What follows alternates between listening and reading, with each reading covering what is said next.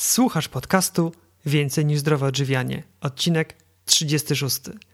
Dzisiaj będzie o aktywnym spędzaniu czasu na rowerze. Ja nazywam się Michał Jaworski i w tych podcastach opowiadam o różnych aspektach zdrowego trybu życia. Jeżeli naprawdę zależy Ci na tym, czym karmisz swoje ciało i umysł, to te podcasty są właśnie dla Ciebie.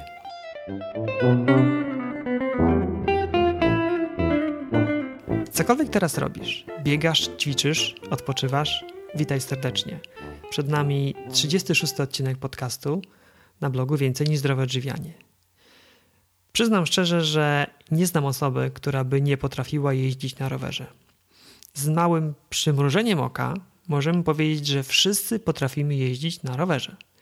Rower jest tak wszechobecny wśród ludzi, że utarły się nawet powiedzenia z jego udziałem. Na przykład, to jest jak jazda na rowerze, czyli coś, czego się nie zapomina. Coś, co gdy raz doświadczymy, to już na zawsze potrafimy to robić. Jednak od umieć do używać, doświadczać i czerpać z tego przyjemność czasem jest długa droga. Ja do dzisiaj pamiętam moją pierwszą samodzielną jazdę na moim własnym pierwszym rowerze. Takim już normalnym, bez kółek po bokach. Byłem wtedy u cioci. To było w czasach, gdy w sklepach było niewiele, no może poza octem na półkach sklepu spożywczego. I właśnie tego dnia w okolicznym sklepie rzucili rowery. Tata pojechał i kupił mi mój pierwszy rower. Był wiśniowy i był za duży. Nie sięgałem nogami do ziemi, nawet po obniżeniu siodełka do najniższej pozycji. Jednak do dzisiaj pamiętam tę wolność, jaką wtedy poczułem, gdy mnie na niego tata wsadził i energicznie pchnął do przodu. Było wspaniale. Oczywiście do czasu, kiedy to musiałem zmienić kierunek jazdy i nie bardzo wiedząc, jak to zrobić, profilaktycznie się przewróciłem. Kolana bolały, ale serce aż się rwało do tej jazdy na rowerze, do tej wolności. Dzisiaj razem z moim gościem postaramy się odświeżyć te wspomnienia z dzieciństwa, a nade wszystko będziemy chcieli przekazać Ci solidną dawkę rzetelnej wiedzy na temat jeżdżenia rowerem. Wiedzy, która osobom, które nie jeżdżą, pomoże w rozpoczęciu swojej rowerowej przygody, a tym, którzy już jeżdżą, sprawi, iż z jazdy rowerem będą mogli wyciągnąć jeszcze więcej przyjemności. Zapraszam. Cześć Maciek. Cześć. Przedstaw się proszę. Nazywam się Maciek Sobol i prowadzę na co dzień bloga narower.com oraz podcast, który nazywa się Koło Roweru i jest do znalezienia pod adresem kołoroweru.com. Doskonale, dziękuję bardzo. Powiedz, od jak dawna interesujesz się rowerami? O, to jest bardzo dobre pytanie. Rowerami praktycznie tak naprawdę mocno od 11 roku życia mniej więcej. Bo właśnie wtedy mój kolega, który był dużo starszy i oczywiście dalej jest starszy, otworzył swój serwis rowerowy. I ja wolny czas spędzałem praktycznie między jeżdżeniem na rowerze, a odwiedzaniem jego serwisu i przesiadywaniem u niego. Doskonale. Czyli 11 rok życia, kiedy cię to zaczęło wkręcać. Tak. Potem była chwila przerwy, bo złapałem parę innych zajawek, między innymi fotografia, więc ogólnie rzecz ujmując nauczyłem się bardzo wielu rzeczy, które przydają się teraz przy blogowaniu.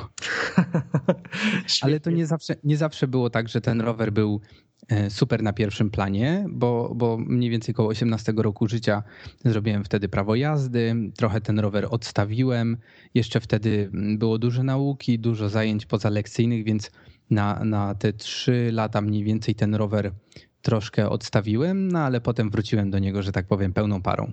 Powiedz Maciek, skąd pomysł, aby założyć bloga właśnie o takiej tematyce?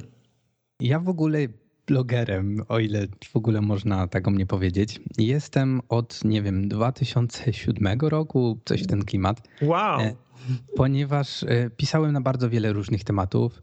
Kiedyś próbowałem robić recenzję piw, pisałem o fotografii bardzo długo, potem miałem bloga o fotografii ślubnej, o fotografii analogowej, bo w moim życiu, tak jak mówiłem, pojawiły się aparaty.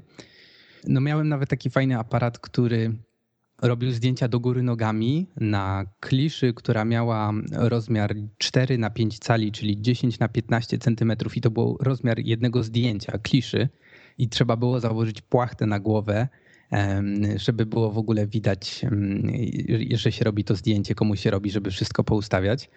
I jakoś tak zawsze lubiałem się dzielić, radzić innym też. Od zawsze czytam poradniki różnego typu, znaczy książki ogólnie, chociaż w internecie też trochę siedzę. No i to wszystko jakoś się tak poskładało do kupy, że ta wiedza, którą zgromadziłem, no jakoś zachęcała mnie do tego, żeby się nią dzielić z innymi. Świetnie.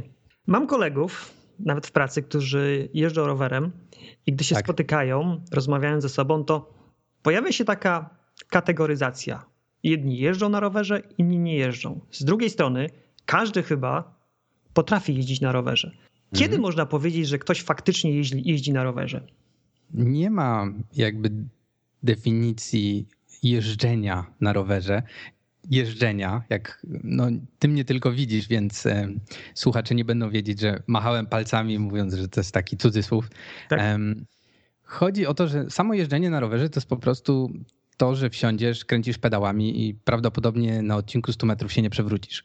Natomiast sposób jeżdżenia, to czy jeździmy na szosie, czy jeździmy dla przyjemności, czy robimy treningi, czy jeździmy na maratonach, MTB, to wszystko dalej jest jeżdżenie. Z tym, że no każdy, ten rower jest na tyle dzisiaj popularny i na tyle jest to szeroki temat, że każdy pod tą definicją widzi co innego. Więc jest to bardzo, bardzo trudne pytanie, ale myślę, że nie można jakby stworzyć jednej definicji tego zwrotu, co to znaczy jeździć na rowerze, tak? Mhm.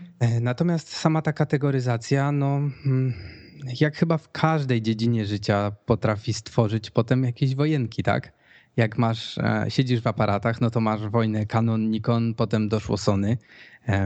Jak będziesz miał, nie wiem, komputery, to jedni będą za Maciem, drudzy będą za Windowsem i tak się będą zjadać, a to nie wszystko, nie o to w tym wszystkim chodzi przecież. Więc no, dla mnie najważniejsze jest to, żeby po prostu czerpać z tego radość, a to jak to robimy, to już jest nasza prywatna sprawa. Czerpać z tego radość. Bardzo ładnie to podsumowałeś. Powiedz, jaki rodzaj jeżdżenia tobie sprawia najwięcej przyjemności? A to jest zależne od dnia. Dlatego, że ja jeżdżę mam 3 rowery w tym momencie.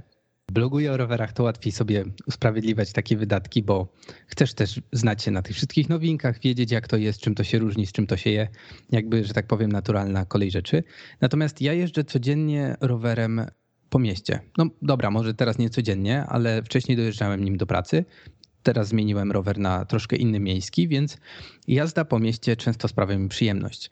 Często dla relaksu i dla takiego podładowania baterii po prostu uwielbiam wsiąść na rower szosowy i wyjechać sobie gdzieś za miasto i pojeździć, poczuć ten wiatr we włosach, pościgać się czasem z własnymi myślami. No nie mam jeszcze takiej turbołydki, żeby się ścigać z samochodami, ale mniej więcej mam nadzieję, że rozumiesz klimat. A jak chodzi o wakacje, no to absolutnie uwielbiam jeździć na wakacje na rowerze z sakwami, więc ja tutaj jakby widzisz praktycznie cały przekrój tych wszystkich możliwości staram się zawsze jakoś tam połączyć, ale jakby jeżdżenie na rowerze z sakwami to jest zupełnie inna para kaloszy, ponieważ tutaj nie chodzi nawet tyle o tą jazdę. Ten rower jest tutaj tylko i wyłącznie środkiem transportu, tak jak przy jeżdżeniu po mieście, tak? Nie jest najistotniejsze to, że to jest taki albo inny rower, tylko raczej chodzi o tą przygodę, o te wszystkie doświadczenia, które się spotykają po prostu podczas takiego podróżowania. Rozumiem. Powiedziałeś przygoda. Teraz pora przejść do konkretów. Powiedz swoją najciekawszą i najstraszniejszą przygodę na rowerze.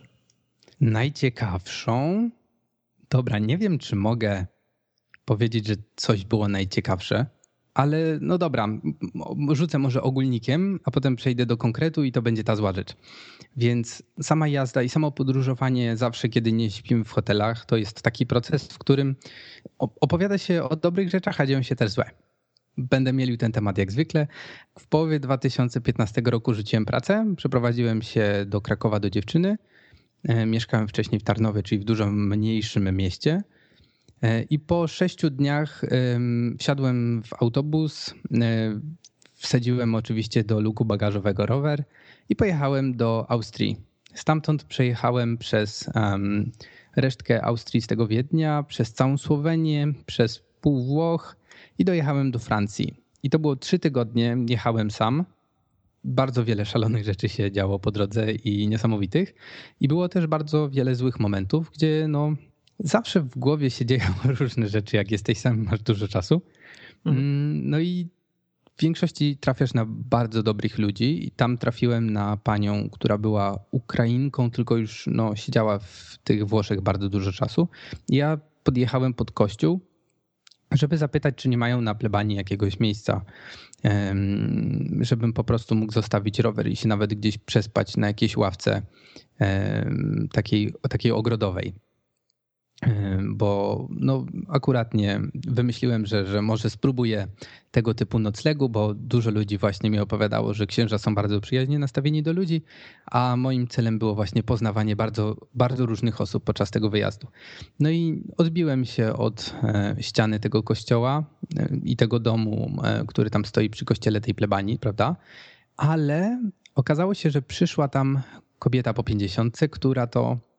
Najpierw no, mieliśmy problem, żeby się dogadać, bo ona tak po polsku to nic, po ukraińsku tylko troszeczkę, więc, że tak powiem, jakaś tam nić porozumienia się powoli nawiązała. Ona w ogóle też na rowerze przyjechała, tylko miała rower taki elektryczny i powiedziała, że dobra, ona tam się zapyta, ale potem nie było kogo i koniec końców historia skończyła się tak, że wylądowałem u niej w domu, wykąpałem się, dostałem sytą kolację, śniadanie i różaniec, żebym o niej pamiętał.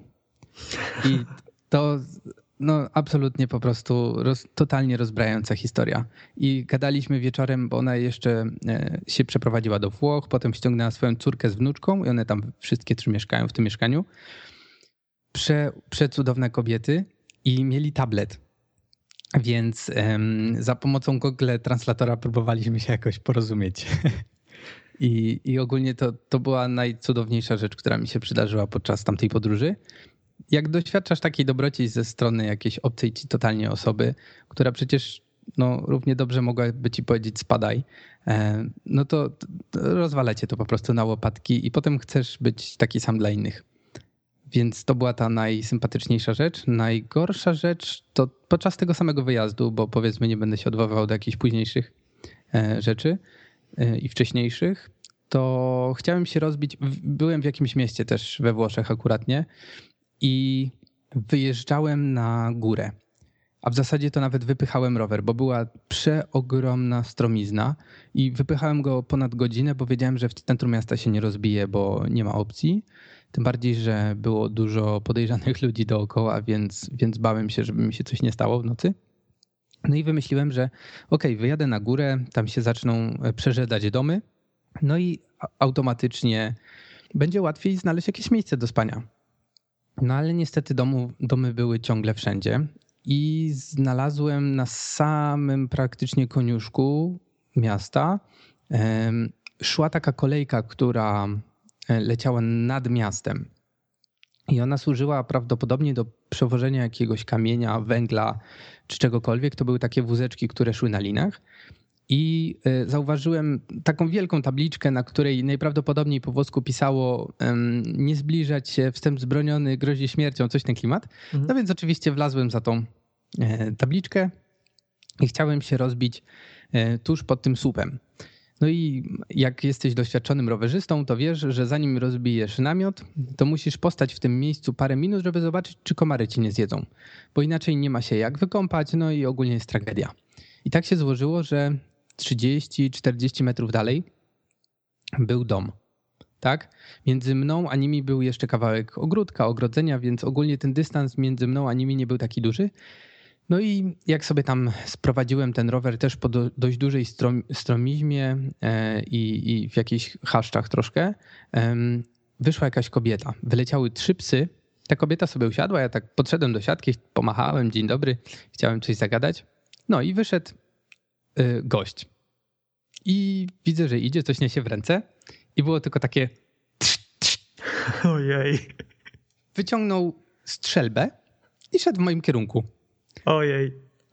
No i z tego, co się z nim dogadałem, to powiedział, że jak stąd nie będę spieprzał w ciągu 5 minut, to zadzwoni na policję albo strzeli mi łeb. Więc rozbroił potem tą dubeltówkę. I były tam tak wielkie naboje, jakich w życiu nie widziałem. Prawdopodobnie dzika byś tym odstrzelił.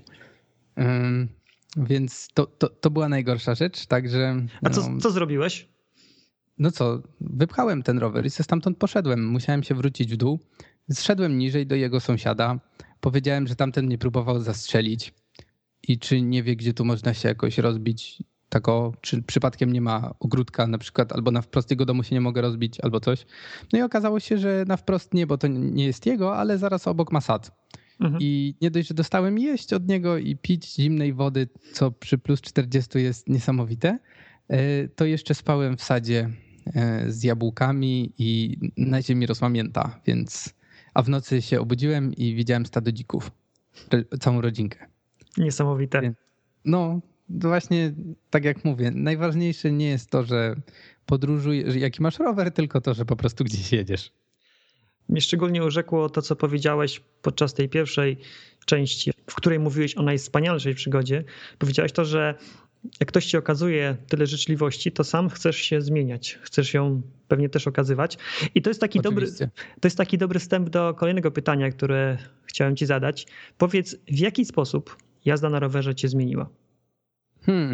Słuchałem drugiego odcinka podcastu u ciebie. Mówiłeś, jak to udało ci się schudnąć aż 20 kilo. Ja u siebie aż takiej przemiany nie miałem, bo jakoś fizycznie zbyt wiele się nie zmieniłem, poza tym, że jestem w stanie przejechać 300 kilometrów, pomimo tego, że kiedyś miałem astmę. Co prawda potem choruję, potem z tydzień i coś się tam pokaszluje, ale dam radę. Natomiast mentalnie bardzo dużo, dlatego że w ogóle przez rower wszedłem w minimalizm. Mhm. Dlatego, że kupiłem sobie komplet saków, jak wyjeżdżałem z dziewczyną na wakacje. To był nasz pierwszy w ogóle wyjazd. I musieliśmy się, wcześniej pakowaliśmy się w plecaki, tak? Więc też tych rzeczy dużo nie było, ale to też były krótsze wyjazdy. Wyjechaliśmy na 10 dni i mieliśmy 60 litrów pojemności na wszystko, co mamy. Minus namiot, plus namiot, bo namiot był na sakwach, tak? Mhm. Więc zbyt dużo miejsca nie było. Tak. Poza tym też jak jedziesz, to przestajesz się przywiązywać do tego, co masz. Bo ze względu na wagę później przypinałem rower bardzo cienką linką i jakoś zostawiałem go pod sklepami na godzinę przypiętego. Czasem jakieś różne rzeczy były przypięte do roweru dalej. Czasem się zdarzy, że coś ci się zepsuje, albo na przykład ukradli mi okulary korekcyjne, które zostawiłem na rowerze w sakiewce, ale jakoś uczysz się po prostu, że te przedmioty po prostu były, są i będą, a jak nie, to po prostu kupisz coś innego i tyle. Więc to była bardzo duża zmiana, bo dzięki temu w moim życiu jest prościej. Moja dziewczyna nie lubi chodzić ze mną na zakupy przez to, bo zawsze się jej 3 razy pytam, czy na pewno jest to nam potrzebne do czegoś. Sam jak kupuję rzeczy, to bardzo często wpisuję sobie w Evernote, mam taką listę rzeczy, które potrzebuję kupić. Piszę sobie, co potrzebuję, piszę sobie datę, kiedy wpisałem to na listę. Jeżeli minie co najmniej miesiąc od tego momentu pisania na listę, prawda, od tej daty, i ten przedmiot dalej jest mi tak samo potrzebny, to po prostu idę i go kupuję. Oczywiście o ile jest hajs, nie? Bo jakby różne rzeczy na taką listę się wpisuje. Ale to jest bardzo ważna rzecz. No i nie wiem, jakoś nabierasz dystansu do tego wszystkiego, bo przestajesz się przejmować bardzo wieloma rzeczami. Nie wiem, jako Polacy mamy jakąś taką przywarę, że narzekamy na pogodę, a pogody nie da się zmienić. Więc po co się tym denerwować? W sensie, to jest to najwyżej twoja wina, że nie wziąłeś sobie, nie wiem, czegoś cieplejszego albo kurtki przeciwdeszczowej. Więc uczysz się też myśleć o tym, że po prostu życia nie zaplanujesz i musisz sobie radzić z tym, co masz. Bo zawsze będzie ci czegoś brakowało. Albo będzie ci brakowało czasu, albo będzie ci brakowało pieniędzy, albo będzie ci brakowało umiejętności, albo jeszcze czegoś innego. Więc zamiast się denerwować, trzeba się z tym pogodzić i działać. Kiedyś taki nie byłem, jak teraz. Rzeczywiście, ta część mentalna to duża zmiana. Nie bez znaczenia było to, co wspomniałeś, że aby wyjechać rowerem, to jest ilość przestrzeni bagażowej jest zdecydowanie ograniczona. i trzeba się nauczyć podejmować decyzji, co jest nam potrzebne, a co niekoniecznie. I to się potem może przełożyć na szerszy aspekt życia. Ewidentnie. Dobrze, Maciek, dziękuję Ci za wprowadzenie nas. Wprowadzenie do drugiej części podcastu, w której chciałbym, abyśmy wspólnie dla moich słuchaczy nagrali taką część praktyczną, w której opowiemy, jak zacząć przygodę z rowerem.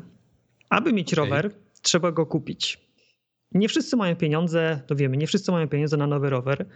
Można kupić używany. Natomiast jak zrobić, aby kupić dobry, używany rower?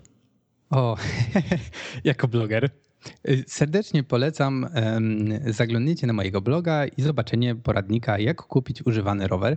Podeślę Ci linka, to umieść go w swoich notatkach. Tak. Bo tam znajdziecie naprawdę praktyczną wiedzę, która Wam pomoże. A teraz, że tak powiem, omówimy to w skrócie. Więc jak chodzi o kupno używanego roweru, i to nie jest to tak prosty temat jak kupno nówki, tak? To znaczy, przede wszystkim, jak chcemy kupić nowy czy używany rower, to pamiętajmy, że najważniejsza w nim jest rama, ponieważ cały osprzęt można wymienić zawsze. Cała reszta się zużywa dużo bardziej i tak naprawdę często w tych rowerach po 10 latach, jeżeli oczywiście chcemy jeździć i inwestujemy w sprzęt, to na ogół zostaje z niego tylko rama. Pierwsze co, to trzeba zwrócić uwagę na to, czy jest to dobra rama, więc nie kupujemy rowerów, na których pisze, że no nie wiem, nie słyszeliśmy w życiu o takiej firmie, tak? Albo jest, nie wiem, super podejrzanie tani, tylko raczej sięgałbym po ramy, nie wiem, sprawdzonych producentów, tak? Nowsze modele crossów, dlatego że firma Cross w latach 90. robiła rowery Cross, Grand, ogólnie one się chyba też Grand nazywały i to były tanie rowery z ramą stalową albo nawet jeszcze z jakiegoś gorszego materiału, ale chyba to były stalówki, o ile się nie mylę. I klepali też rowery dla Decathlona. O tym mało kto wie. Więc to były rowery, które po prostu szły na ilość, a nie na jakość, tak? I tak samo jest na przykład z kupnem używanego roweru, który kiedyś stał w markecie, tak? Parę ładnych lat do tyłu były takie promocje, że jak się otwierało gazetkę i na Wielkanoc, to była cena 179 zł za 30 jajek i pisało, ale jaja, rower gratis. Więc jeżeli chcemy kupić używany rower, to trzeba się wystrzegać, żeby to były tego typu rowery. Sięgamy po nowsze modele crossa, po treki, po rowery firmy Merida, po Gianty, po Cannondale'a, Specialized i tak dalej, i tak dalej. Takie marki, po których jakby jesteśmy pewni, że ta rama się nie rozpadnie, tak? Zawsze możemy szukać potem jeszcze jakichś perełek typu Gary Fisher, to już jest taka totalna klasyka. Więc jeżeli już wiemy, że będziemy kupować ten rower, to patrzmy za rowerem, który będzie zbudowany na dobrej ramie. 2. Potrzebujemy, żeby ta rama miała rozmiar, który będzie nam pasował, bo nie sztuką jest kupić jakikolwiek używany rower na dobrej ramie, sztuką jest kupić taki, żeby nam pasował. A niestety, czy to nowy rower, czy używany, to bardzo często kończy się na tym, że musimy go do siebie dostosować. Czyli ustawić siodełko na odpowiednią wysokość, ustawić je również w poziomie i przód i tył. I jeżeli będziemy mieli dobrą ramę, to, że tak powiem, te rzeczy przyjdą za darmo, bo wystarczy, nie wiem, 15 minut i to sobie wyregulujemy. Natomiast jeżeli kupimy ramę, która będzie za mała lub za duża, to może się okazać, że na przykład nie będziemy w stanie podnieść siodełka na tyle wysoko, żebyśmy mieli tą właściwą wysokość siedzenia, prawda? Poza tym ramy są robione proporcjonalnie i nie tylko chodzi o wysokość, ale też długość. Jeżeli ta rama będzie miała zły rozmiar, to albo będziemy na niej nienaturalnie wyciągnięci, tak, i będzie nam się niewygodnie jechało i sterowało przede wszystkim, albo jeżeli będzie za mała, no to będziemy ściaśnieni, o ile istnieje w ogóle w języku polskim takie słowo, skompresowani, może będzie ładniej, i też będzie nam się jechało niewygodnie. Zawsze to troszeczkę można wyregulować długością mostka, ponieważ mostki, czyli ta część, która trzyma kierownicę, ma różne długości. Od chyba 65 do 150 mm, czyli od 6,5 do 15 cm.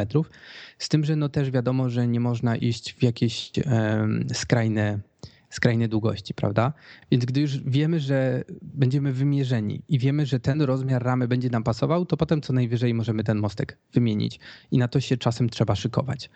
Jak już ten rower sobie oglądamy, to szukamy takich aukcji, na których jest dużo zdjęć. Niekoniecznie ten rower musi się świecić, bo jeżeli się świeci, to znaczy, że ktoś mógł specjalnie go polerować, wyczyścić. Wtedy można być, że tak powiem, troszeczkę podejrzliwym, bo różnie to bywa, tak? Skoro on się tak strasznie stara, to może z tym rowerem jest coś nie tak. Ale na szczęście tu sprawę załatwiają zdjęcia, bo prosimy o numer ramy, o zdjęciu numeru ramy. Patrzymy, czy na przykład nie jest przybity. No, ciężko jest co prawda sprawdzić, czy ten rower będzie kradziony, ale też nieadekwatnie niska cena powinna dać coś do myślenia. I teraz musimy popatrzeć na napęd, tak? To jest jakby jedna z niewielu rzeczy, którą da się ocenić bez dotykania roweru. I jeżeli popatrzymy na napęd, to zobaczymy, czy zęby kasety, czyli ta zębatka z tyłu i zębatka z przodu, czyli korba, czy one nie są zużyte. Jeżeli będą miały zęby wypiłowane niczym rekin albo pirania, prawda, takie trójkąty naprawdę, to znaczy, że musimy wydać jeszcze więcej pieniędzy poza kupnem roweru, bo trzeba to będzie wymienić, dlatego że biegi będą wchodziły w sposób mało przewidywalny, mało płynny, czasem coś się może zacząć zacinać, blokować. Ogólnie trzeba przede wszystkim na to popatrzeć. Poza tym kolejna rzecz, którą możemy sprawdzić, to są lagi amortyzatora. Lagi to jest ta najczęściej srebrna bądź też złota część amortyzatora, która chowa się do środka, tak? Czyli jakbyśmy popatrzyli na amortyzator, to jest ta korona, w której są zamontowane rurki od amortyzatora i potem są rurki, na których są napisy, tak? I teraz jak się wciska amortyzator, to te srebrne bądź złote rurki wchodzą do środka, do tych grubszych, tak? Więc patrzymy, czy one nie są na przykład, nie wiem, nadmiernie brudne od oleju, tak? Jeżeli powiedzmy tam ten rower jest nieumyty, to patrzymy, czy nie ma tam na przykład nie wiadomo ile osadu, bo to znaczy, że na przykład uszczelki w amortyzatorze są już zużyte i trzeba zrobić jego serwis. A serwis amortyzatora z uszczelkami to jest od 150 zł na przykład, tak? W przypadku jakichś tam przyzwoitych amortyzatorów. Patrzymy, czy te lagi nie są porysowane, bo jeżeli są porysowane, to też olej będzie z niego szybciej uciekał. Patrzymy na obręcze. Obręcze albo inaczej rafki, rachewki, czyli ogólnie ta metalowa część koła, którą się dociska hamulcami, żeby zahamować. Praktycznie wszystkie modele obręczy, szczególnie aluminiówki, bo nie wiem, karbonowe chyba tego nie mają, o ile się nie mylę, mają na środku rowek. Na środku tej powierzchni ściernej mają rowek. I teraz ten rowek jest po to, aby oszacować zużycie takiego koła. Jeżeli będziemy na przykład widzieć, że w rowerze wszystko jest w porządku, ale na przykład te koła ma zużyte, to może świadczyć na przykład o tym, że ta rama przejechała na przykład 100 000 kilometrów. No i wiadomo, że w przypadku wszystkiego występuje coś takiego jak zmęczenie materiału. Albo może nam to też dać do myślenia, że na przykład łożyska w korbie czy łożyska, które służą nam do sterowania, tak, czyli tak zwane stery, mogą być też totalnie zużyte i mogą mieć luzy. Poza tym też możemy popatrzeć na kółeczka przerzutki, ponieważ przerzutka ma tak zwany wózek i to po nim on rozciąga łańcuch po to, aby był dość mocno napięty i dzięki niemu w ogóle możemy zmieniać biegi. Przynajmniej w takim zakresie, prawda, dość dużym. Na to też warto popatrzeć, jak te kółeczka wyglądają, bo może być tak, że na przykład rower też był dość mocno zużyty i przy tych kółeczkach, po tych kółeczkach widać po prostu, że on też dość dużo kilometrów przejechał. Je się co prawda od czasu do czasu wymienia, natomiast mało kto to robi i dobrze oszacować, że na przykład jeżeli ktoś pisze, że ten rower przejechał 500 kilometrów, a widzimy, że kółeczka są zużyte, to znaczy, że tak naprawdę przejechał na przykład 6000 kilometrów, więc też łatwo uniknąć takiej ściemy, jak ktoś mówi, że prawie nowy, tak? Pomimo tego, że się będzie świecił. To są takie najprostsze rzeczy, które można sprawdzić organoleptycznie. Poza tym, jeżeli szukamy takiego roweru używanego, to polecam szukać w swojej okolicy tego roweru i potem pojechać i przejechać się na nim. Jeżeli usłyszymy jakieś stuki z korby, jeżeli zaciśniemy przedni hamulec i będziemy ruszać rowerem przód, tył, to wyczujemy, czy mamy luzy na sterach, tak? Czy tam nie trzeba będzie tego przeserwisować. Nie każdy umie takie rzeczy robić, więc to są dodatkowe koszta. Oczywiście wtedy możemy się dogadać ze sprzedawcą, żeby na przykład opuścił cenę adekwatnie o koszt serwisu takich rzeczy. Wtedy możemy zakręcić kołami, zobaczyć, czy są proste. Możemy pościskać szprychy, złapać po dwie szprychy w komplecie i posprawdzać, czy one są dobrze napięte. Zakręcić tym kołem, zobaczyć, czy ono jest proste, powciskać amortyzator, zobaczyć, czy chodzi płynnie, czy ociężale, czy nic w nim nie strzela.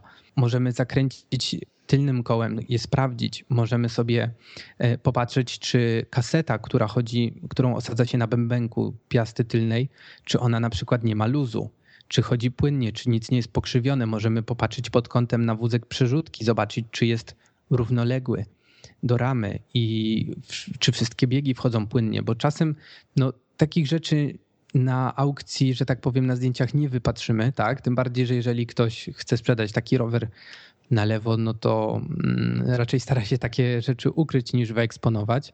I wszyscy znamy aukcje samochodów jeżdżonych przez kobietę, niebitych, niepalących. I z rowerami czasem też tak jest.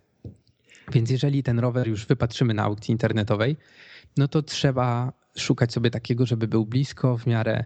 Ja po swoją szosę jechałem 150 km i myślę, że do 200 km po taki rower można jechać. Wszystko oczywiście zależy od jego ceny, prawda? Tak. Ale przy zakupie używanych zdecydowanie polecam właśnie coś takiego i w swoim wpisie, który mam nadzieję właśnie zalinkujesz, dla osób, które zapiszą się na newsletter, mam przygotowaną umowę kupna-sprzedaży. Potem od takiej umowy trzeba jeszcze odprowadzić podatek, ale zdecydowanie warto, bo po pierwsze mamy papiery. Gdyby nas ktoś kiedyś oskarżył o to, że mamy kradziony rower, to możemy udowodnić, że kupiliśmy go od tej osoby. Poza tym taka umowa też nas chroni, bo jeżeli tam do chyba 3 miesięcy, jak pamiętam, wystąpi jakiś problem z rowerem, to ona nam troszkę chroni pupę potem przy zapłacie za naprawę, tak? Więc to tyle przy używanym rowerze, trochę się ogadałem. Świetnie. Do wpisu o tym na twoim blogu oczywiście zalinkuję. Ten link będzie w notatkach tego podcastu. Ja tak króciutko podsumuję to, co powiedziałeś, tak żeby nam się utrwaliło. Pierwsza rzecz to przede wszystkim dobra rama, raczej firmowa. Druga rzecz to wielkość ramy, odpowiednio dobrana. Punkt trzeci. Aukcje z dużą ilością zdjęć, ale zdjęcia niekoniecznie świecących się rowerów. Jeżeli są świecące, to należy na to patrzeć w jakimś troszeczkę podejrzliwie. Punkt czwarty. Zwrócić uwagę na napęd, w szczególności na zęby przedniej zębatki, kompletu przednich i tylnych zębatek, czy nie są takie powycinane typu pirania. Tak. Punkt czwarty, zwrócić uwagę na lagi amortyzatora, czy nie są nadmiernie brudne, co może świadczyć o wycieku oleju lub też czy nie są porysowane. Dokładnie. Dalej sprawdzamy, czy na obręczach jest ten rowek, co oznacza, że one nie są jeszcze zużyte. Punkt siódmy, kółeczka przerzutki, w jakim są stanie. I punkt ósmy. Ale te kółeczka przerzutki, to tak jak mówiłem, na to bym patrzył pod kątem rowerów, o których się pisze, że na przykład przejechał 500 kilometrów dosłownie, że jest nówka nieużywana, tylko na przykład stał w piwnicy parę ładnych lat. To tylko pod tym kątem. Dobrze. I najważniejsza rzecz, szukać roweru w okolicy po to, żeby można było osobiście podjechać i zobaczyć już na miejscu, przejechać się na nim, posłuchać, czy nie ma jakichś stuków, zakręcić kołami, sprawdzić, czy nie są scentrowane, posprawdzać szprychy, czy są dobrze ponapinane i tak naprawdę już przyjrzeć mu się i przekonać się, czy to jest ten rower dla mnie, czy nie. I na sam koniec wypytać właśnie, skąd rower jest, czy ktoś go kupił, może ma jeszcze jakiś paragon na niego i najlepiej spisać tą umowę kupna-sprzedaży. Doskonale. Mamy już rower, teraz przydałoby się jakieś ubranko, żeby na tym rowerze dobrze się czuć. A niekoniecznie, zależy jaki rower i do czego. No właśnie. W przypadku rowerów miejskich to w ogóle bez sensem jest kupowanie jakichkolwiek ubrań kolarskich, tu pościsków, dlatego że w tych rowerach, popatrzmy sobie na mieszkańców Holandii, oni jeżdżą w najnormalniejszym ubraniu. Ja sam swoją szafę troszkę odmieniłem dzięki minimalizmowi, bo bardzo dużo rzeczy wyleciało i teraz jak coś kupuję, to staram się, żeby było zawsze z naturalnych materiałów i dobre. Więc na przykład mam jakiś swetr, który jest z wełny merynosów i staram się, żeby wszystkie te materiały były naturalne i one zupełnie wystarczają, zwłaszcza, że ta wełna merynosów szybko odprowadzi pot, dobrze oddycha, nie śmierdzi tak bardzo jak bawełna czy jeszcze nie daj Boże plastikowe rzeczy i tutaj wystarczą do takiego roweru miejskiego najzwyklejsze w świecie ubrania. Natomiast jeżeli szukamy roweru górskiego czy szosowego, bądź mamy rower trekkingowy i chcemy wyjeżdżać na dalsze wycieczki, to oprócz wygodnego siodełka, bo same spodenki niewiele ci dadzą, jak będziesz miał niewygodne siodło. Dla mnie niewygodnym siodłem jest takie, które jest bardzo szerokie i bardzo miękkie, bo wtedy odparzasz sobie bardzo łatwo pośladki na takim siodełku i potem też zaczynają boleć niestety, więc dla mnie osobiście takie siodełko jest wtedy niewygodne i ja lubię raczej takie bardziej sportowe siodełka typu deska dosłownie, na której jest troszkę skóry, troszeczkę jakiegoś żelu i resztę amortyzacji ma ci zapewniać właśnie dobra para spodenek. Po kupieniu tego roweru najpierw się na nim przejedźmy, tak jak będziemy na nim jeździć. I dopiero wtedy, jeśli nam coś nie pasuje, to wtedy kombinujmy.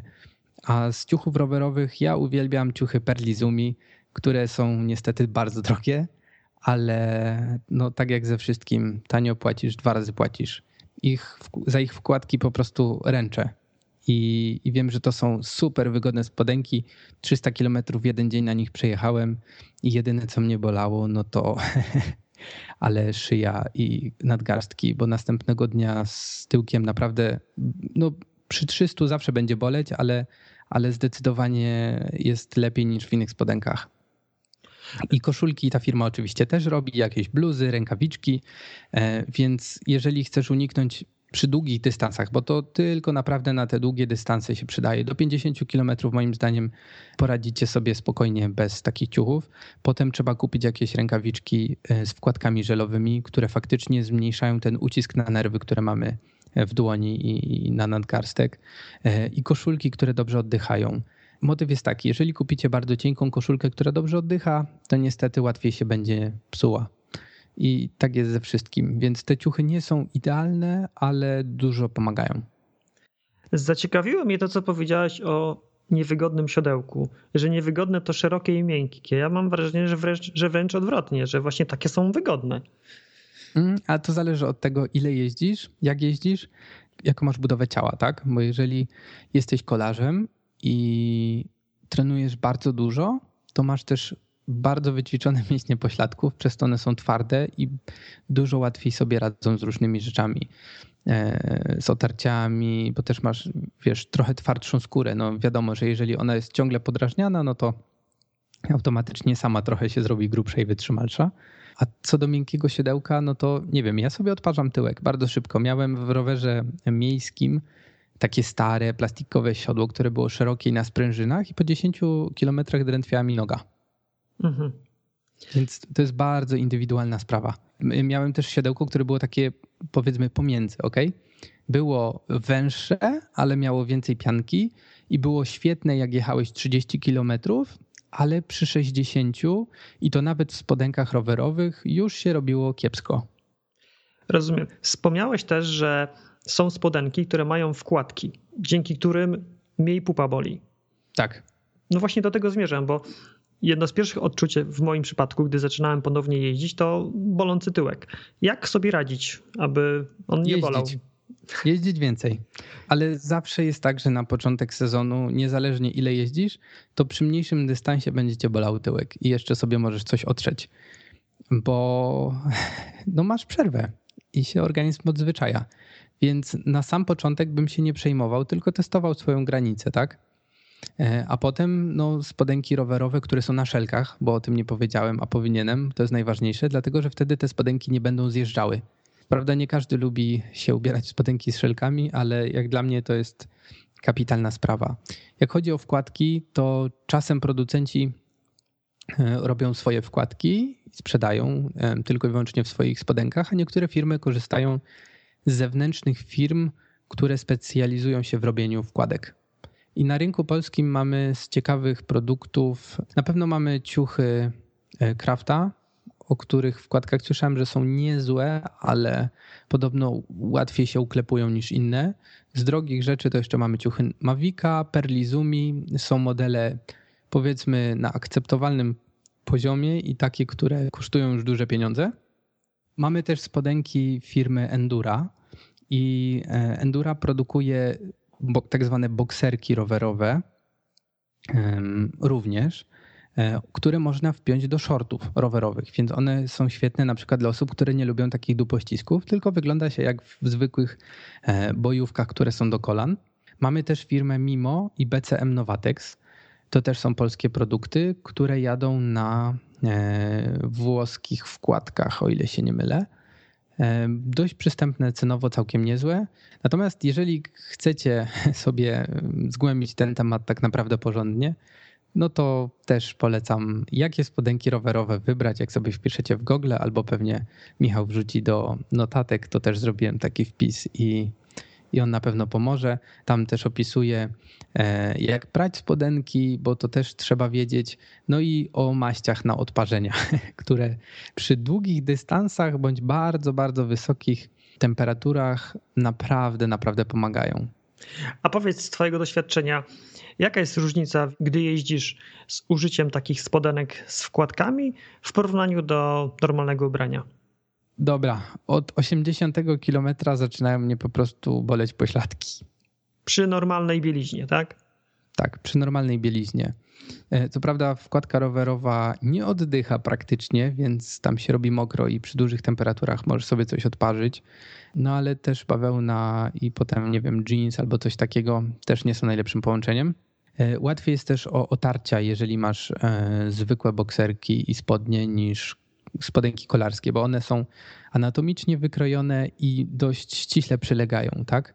Bo ty jeżdżąc na siodełku opierasz się na kościach kulszowych i to tak naprawdę tylko one powinny mieć punkt styku z siodełkiem i nic więcej. I właśnie po to są spodenki rowerowe, żeby łagodzić troszkę ten nacisk, bo najzwyczajniej odgniatasz sobie mięśnie, czasem zetrzesz sobie trochę skóry, takie rzeczy się dzieją i to boli najbardziej. Mhm. Ale na samym początku sezonu może boleć, niezależnie czy mamy spodenki, czy mamy siodełko dobre i tak dalej, to po prostu jest początek sezonu, jak mieliśmy przerwę, no to się człowiek odzwyczaja. Więc jak chcecie kupić spodenki rowerowe czy wymienić siodełko, to róbcie to dopiero gdzieś w połowie lub nawet pod koniec sezonu, gdzie jesteście dobrze rozjeżdżeni i wasz organizm lepiej akceptuje już samą niewygodę jeżdżenia na rowerze, tak? Bo znam ludzi, którzy po 15 kilometrach już au, boli mnie pupa i w ogóle, a siodełko mieli całkiem spoko i spodenki z wkładką.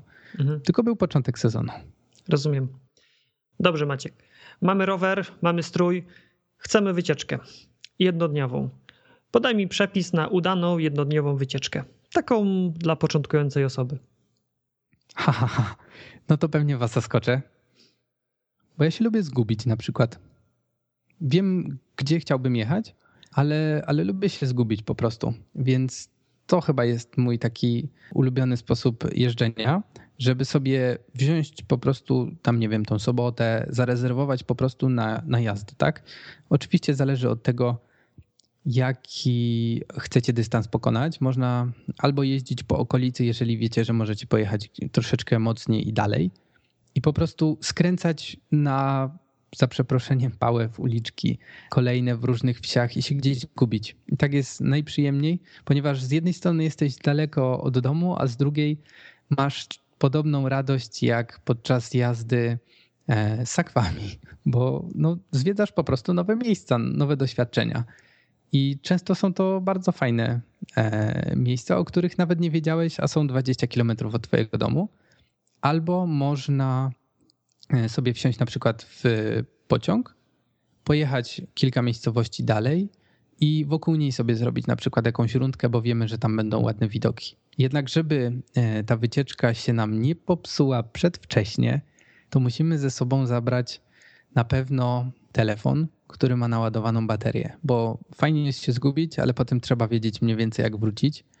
Zawsze można się pytać ludzi, ale jeżeli trafimy na jakąś polną drogę i gdzieś poskręcamy dość mocno, no to może być problem. 2. Pieniądze, ponieważ no jeżeli nie mamy ze sobą jedzenia, no to podczas jazdy tych kalorii się trochę spala i też trzeba coś wypić. Więc te pieniądze zdecydowanie się przydają, ale nie bierzemy 10 zł, tylko bierzemy ze sobą 50, stówkę. Na wszelki wypadek, gdybyśmy na przykład musieli z jakiegoś powodu wrócić z kimś samochodem albo nie wiem, wziąć ten pociąg czy cokolwiek innego, zawsze ten jakiś zapas gotówki trzeba mieć. Kolejna rzecz, no to oczywiście dętka i pompka, ewentualnie łatki, ale jakoś wolę prędzej wymienić tą dętkę niż ją łatać i jeszcze raz wkładać do środka, bo to jest trochę mniej pewne rozwiązanie, tym bardziej, że ten klej musi zastygnąć trochę i nawet jak podróżowałem, to starałem się raczej wymieniać dętkę na nową, więc tam dętka, łyżki, pompka, no i jakiś multitool. To jest taka podstawowa rzecz, bo czasem gdzieś nam się śrubka odkręci, coś nam się zgubi, nie wiem, siodełko nam zacznie zjeżdżać albo okaże się w trakcie jazdy, że mamy za nisko siodełko albo za wysoko i nam się jedzie niewygodnie. Albo na przykład, nie wiem, okazało się, że mamy za słaby hamulec, więc takim uniwersalnym kluczem naprawimy te drobne rzeczy, które przy, nie wiem, 80 kilometrach zaczynają w takiej skali robić się poważnym problemem. No i w sumie to tyle. Jakieś chusteczki higieniczne sobie można zabrać. No i zawsze coś ciepłego. O, to myślę jest dobra rzecz. Do ubrania? Dlatego, że tak, jakąś bluzkę, coś takiego. Jeszcze zależy, prawda, od pory, ale no, nagrywamy ten podcast na wiosnę, przynajmniej już powinna być niedługo wiosna, więc ta temperatura i rano, i wieczorem trochę spada, więc jakaś tam dodatkowa warstwa odzieży jest dobrym rozwiązaniem, czy tam nawet rękawki, nogawki, bo takie rzeczy też sobie można dokupić, jeżeli mamy ubranie rowerowe. Albo po prostu jakieś leginsy, spodenki. Cudownie. Dziękuję. Ja tak króciutko podsumuję. Przepis na udaną jednodniową wycieczkę dla początkującego. To bo ty jesteś cwany i to wszystko notujesz, nie? Jak oj ja tak. Aha. No, mógłbym powiedzieć, że mam taką doskonałą pamięć, ale to jeszcze nie teraz. Okay. Punkt pierwszy. Zgubić się. To ja potwierdzam. To jest doskonały sposób na zwiedzanie okolicy. Ja robiłem rok temu, tak ze swoimi dziećmi. Jechaliśmy po okolicznym lesie i to dzieci decydowały, w którą alejkę skręcamy. Odkryliśmy stare szałasy, jakieś karmiki dla zwierząt. Fantastyczna sprawa, ale jak już się zgubiliśmy, byliśmy zmęczeni, to potrzebowaliśmy wiedzieć, jak wrócić do domu. I wtedy przydaje się telefon z nawigacją najlepiej i naładowaną baterią. To jest twój punkt drugi. Punkt trzeci, pieniądze. Jeżeli zgłodniejemy, to żeby móc się posilić albo gdy zabraknie nam sił, żeby wykorzystać jakiś środek komunikacji publicznej, żeby dotrzeć do domu. Dętka, łatka i łyżki, bo zawsze możemy złapać gumę. Jakiś multitool, gdy chcemy na przykład wyregulować sobie siodełko. Czyli dla tych, którzy nie wiedzą, to jest taki klucz bardzo podręczny, coś na zasadzie scyzoryka, tylko że posiada śrubokręt i klucze imbusowe oraz często skuwacz do łańcucha, czyli wszystko to, co nam jest praktycznie potrzebne do serwisu roweru tak na szybko i mieści się w dłoni. Tak, bardzo wygodne narzędzie. Jakieś chusteczki higieniczne, gdy chcemy się posilić i wytrzeć sobie wcześniej dłonie. Albo jeszcze... Czasem zdarza się, że nas przyciśnie, jesteśmy tak. Gdzieś w lesie. Jedynka albo dwójka, jak to teraz młodzież mówi. Tak. I na koniec coś ciepłego, bo pogoda się może zmienić, żebyśmy mieli coś ciepłego, aby sobie na plecy założyć. O, widzisz, to jeszcze mi uświadomiłeś, że jeżeli macie możliwość sobie to gdzieś schować, czy tam do plecaka, czy coś, to nawet jakąś kurtkę przeciwdeszczową, taką cieniutką. Ona dużo daje i dobrze ją mieć przy sobie. Doskonale. To już mamy przepis na udaną wycieczkę. A teraz wracamy do ciebie. Tak już podsumowując ten nasz podcast. Gdybyś teraz zaczynał swoją przygodę z rowerem, jeszcze raz, zupełnie od początku, co zrobiłbyś inaczej? Jeździłbym częściej. Myślę, że tylko tyle. Od samego początku częściej byś jeździł. Tak. Myślę, że jeździłbym częściej i trochę więcej bym kłamał rodzicom, że jestem u kolegi. A tak naprawdę się szlajamy gdzie bądź, bo to jest, szczególnie jak jest się młodym człowiekiem, to jest niesamowita frajda i więcej rzeczy na sucho przechodzi. Mam nadzieję, że nie słuchają nas dzisiaj dzieci. Do kłamania nie zachęcamy, ale może... Albo rodzice z dziećmi, zatkajcie swoim dzieciom uszy, jak słuchacie tego razem. Także myślę, że po prostu jeździłbym więcej i tyle. Reszta jakoś sama przychodzi naturalnie i nie widzę innej metody, żeby po prostu czasem się nauczyć na swoich błędach lub do czegoś dojrzeć. Tak. I jakie masz plany rowerowe na przyszłość? Jakie mam plany? Bardzo ambitne jak zawsze. Na pewno chciałbym sobie pojeździć po krajach wschodnich. Chciałbym odwiedzić na rowerze Litwę, Łotwę, Estonię. Chciałbym pojechać na Półwysep Skandynawski, na Islandię. No wiesz, cały świat zwiedzić na rowerze w zasadzie. A tak. Poza tym pisać o rowerach dość dużo, kręcić filmy i nagrywać podcasty. Chciałbym, aby to się stało moim źródłem utrzymania, takim naprawdę dość porządnym, bo no cóż, chyba najważniejsze jest, znaczy może to nie jest najważniejsza rzecz w życiu, ale jedną z ważnych, żeby robić to, co się kocha. Bo tak. Same pieniądze nie napędzają nas do pracowania, tylko właśnie pasja jest najlepszym motywatorem. Doskonale. Jakbyś miał jednym zdaniem podsumować to, co jest najciekawsze, sprawiać najwięcej frajdy w rowerach, to co by to było? To uczucie wolności. Uczucie wolności. Tak. Świetnie. Maciek, bardzo ci dziękuję za wywiad. Ja tobie też bardzo dziękuję i chciałem wam powiedzieć jedną rzecz, że w momencie, kiedy kończymy nagrywać ten odcinek, zaczniemy nagrywać odcinek mojego podcastu, w którym gościem będzie Michał. Więc bardzo serdecznie was zapraszam na mojego bloga narower.com lub pod adres kołoroweru.com i odszukanie sobie odcinka 28. Nazywa się on KR028, jakieś zdrowo i smacznie. Więc teraz ja będę wyciągał od Michała różne fajne rzeczy na temat jedzenia i to będzie odcinek 28, jak jeść zdrowo i smacznie. Zapraszamy. Dziękuję serdecznie za wysłuchanie naszej rozmowy z Maćkiem. Mam nadzieję, że wyciągnąłeś z niej coś dla siebie i że zaraz popędzisz na rower. A może właśnie słuchałeś tego podcastu jadąc rowerem? To byłoby cudownie. Napisz mi wtedy o tym koniecznie. Jak zwykle mam do ciebie prośbę o pozostawienie swojej opinii o podcaście w systemie iTunes. Naprawdę, wasze oceny bardzo wpływają na widoczność podcastu w wyszukiwarkach, przez co macie wpływ na to, aby wartościowe treści o zdrowym stylu życia docierały do jeszcze większej ilości fantastycznych ludzi takich jak ty. Kluczowe informacje, o których mówiliśmy, linki do artykułów na blogu Maćka wraz z kompletnym transkryptem tego nagrania znajdziesz w notatkach do tego podcastu dostępnych pod bezpośrednim linkiem www.więcejniżzdroweodżywianie.pl/036 pisane bez polskich liter i bez spacji. Na dzisiaj to już wszystko. Na koniec pytanie. Co tobie sprawia największą przyjemność z jazdy na rowerze? Co tobie sprawia największą przyjemność z jazdy na rowerze? Odpowiedź możesz napisać w postaci komentarza pod wpisem z podcastem albo wysłać mi bezpośrednio na maila. Mój adres znajdziesz na blogu w części o nas. Do usłyszenia za 2 tygodnie. Cześć.